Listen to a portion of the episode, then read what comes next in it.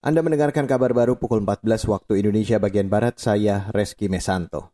Saudara, kantor Istana Kepresidenan berharap DPR bisa mempercepat proses uji kelayakan dan kepatutan terhadap calon kepala kepolisian Indonesia. Menteri Sekretaris Negara Pratikno mengatakan, Presiden Joko Widodo telah mengajukan calon tunggal Kapolri Listio Sigit Prabowo ke DPR. Pratikno berharap uji kelayakan dan kepatutan bisa selesai kurang dari 20 hari.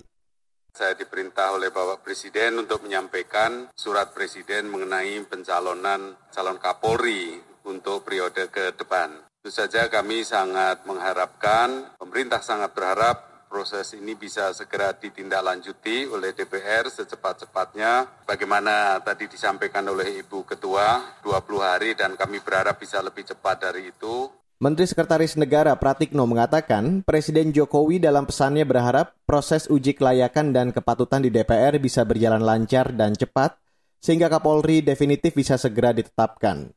Sebelumnya, Komisi Kepolisian Nasional mengajukan lima nama calon Kapolri pengganti Idam Aziz ke Presiden. Mereka adalah Gatot Edi Pramono, Boy Rafli Amar, Arif Sulistianto, Agus Adrianto, dan Listio Sigit Prabowo. Beralih ke lantai bursa, saudara, indeks harga saham gabungan atau IHSG masih bergerak stabil di zona hijau di level 6.400-an. Pada jeda perdagangan siang, indeks berada di level 6.426, menguat 32 poin atau 0,5 persen dibanding saat pembukaan perdagangan pagi. Mengutip data RTI, indeks di pagi hari sempat menembus level tertinggi harian di level 6.464 dan sempat turun ke zona merah di posisi 6.393 namun kembali menguat. Investor asing mencatat pembelian bersih 510 miliar rupiah. Di kawasan Asia sejumlah bursa saham utama bergerak bervariasi.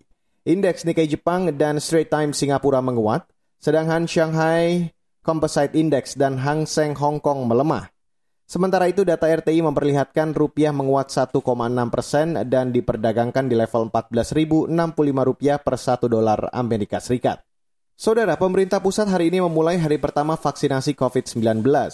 Presiden Joko Widodo dan sejumlah pejabat tokoh masyarakat dan perwakilan tenaga kesehatan mendapat suntikan perdana hari ini.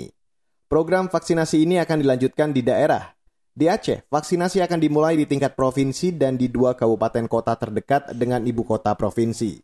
Sementara di sejumlah daerah lain masih menunggu kepastian, termasuk di kota Lok Sumawe, Aceh. Kepala Dinas Kesehatan Lok Sumawe, Said Alam mengatakan, sambil menunggu jadwal vaksinasi, pemerintah daerah melakukan simulasi dan pelatihan vaksinasi. Said mengatakan ada sekitar 4.000 tenaga medis yang akan menjalani vaksinasi. Ribuan tenaga kesehatan itu ada di rumah sakit umum, swasta, TNI Polri, puskesmas, hingga klinik.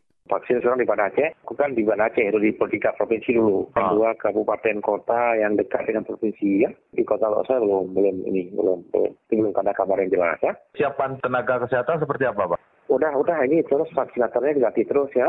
Tenaga vaksinatornya udah siap, kemudian uh, fasilitas-fasilitas sudah siap, juga tempat penyimpanan vaksin tidak siap ya. Kepala Dinas Kesehatan Lok Sumawe Said Alam mengatakan total di Provinsi Aceh akan ada 14.000 orang yang akan mendapat vaksinasi tahap pertama. Vaksinasi akan dimulai 15 Januari mendatang di Banda Aceh. Demikian kabar baru KBR saya Reski Mesanto.